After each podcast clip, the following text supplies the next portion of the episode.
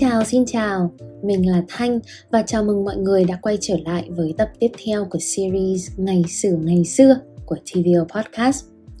Mọi người ạ, Hà Nội tưởng là sắp chuyển sang mùa hè rồi nhưng lại đang chuẩn bị đón đợt rét cuối cùng của mùa đông.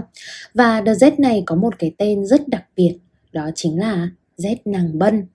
Rét nàng bân thường xảy ra vào tháng 3 âm lịch và thường có mưa nhỏ, nhưng nó chỉ kéo dài một vài ngày thôi. Và hôm nay thì mình muốn kể cho mọi người nghe câu chuyện về đợt rét đặc biệt này và tại sao nó lại được đặt theo tên của một người con gái. Nàng Bân là con gái của Ngọc Hoàng. Ngọc Hoàng chính là vua của trời, mọi người ạ. Nhưng khác với nhiều chị em của mình thì nàng Bân rất chậm chạp và có phần vụng về. Tuy nhiên, nàng Bân vẫn được cha mẹ yêu chiều. Ngọc Hoàng thương con, thua kém chị em nhưng không biết phải làm cách nào mới nghĩ là sẽ gả chồng cho nàng để nàng có thể biết thêm công việc nội trợ trong gia đình. Chồng nàng Bân thì cũng là một người ở trên nhà trời và nàng yêu chồng lắm. Thấy mùa rét đã đến, nàng muốn may cho chồng một cái áo. Nhưng nàng vụng về quá.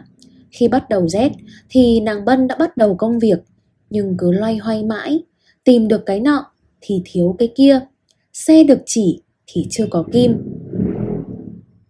Đến nỗi trời đã sắp sang xuân rồi mà chỉ mới may xong được một cái đôi cổ tay thôi. Nhưng nàng Bân vẫn không nản chí, nàng may mãi qua tháng riêng rồi hết tháng 2 cho tới khi cái áo may xong thì vừa lúc trời hết rét mất rồi. Nàng Bân buồn lắm. Thấy con buồn, Ngọc Hoàng cảm động, bèn làm cho trời rét lại mấy hôm để chồng nàng mặc thử áo.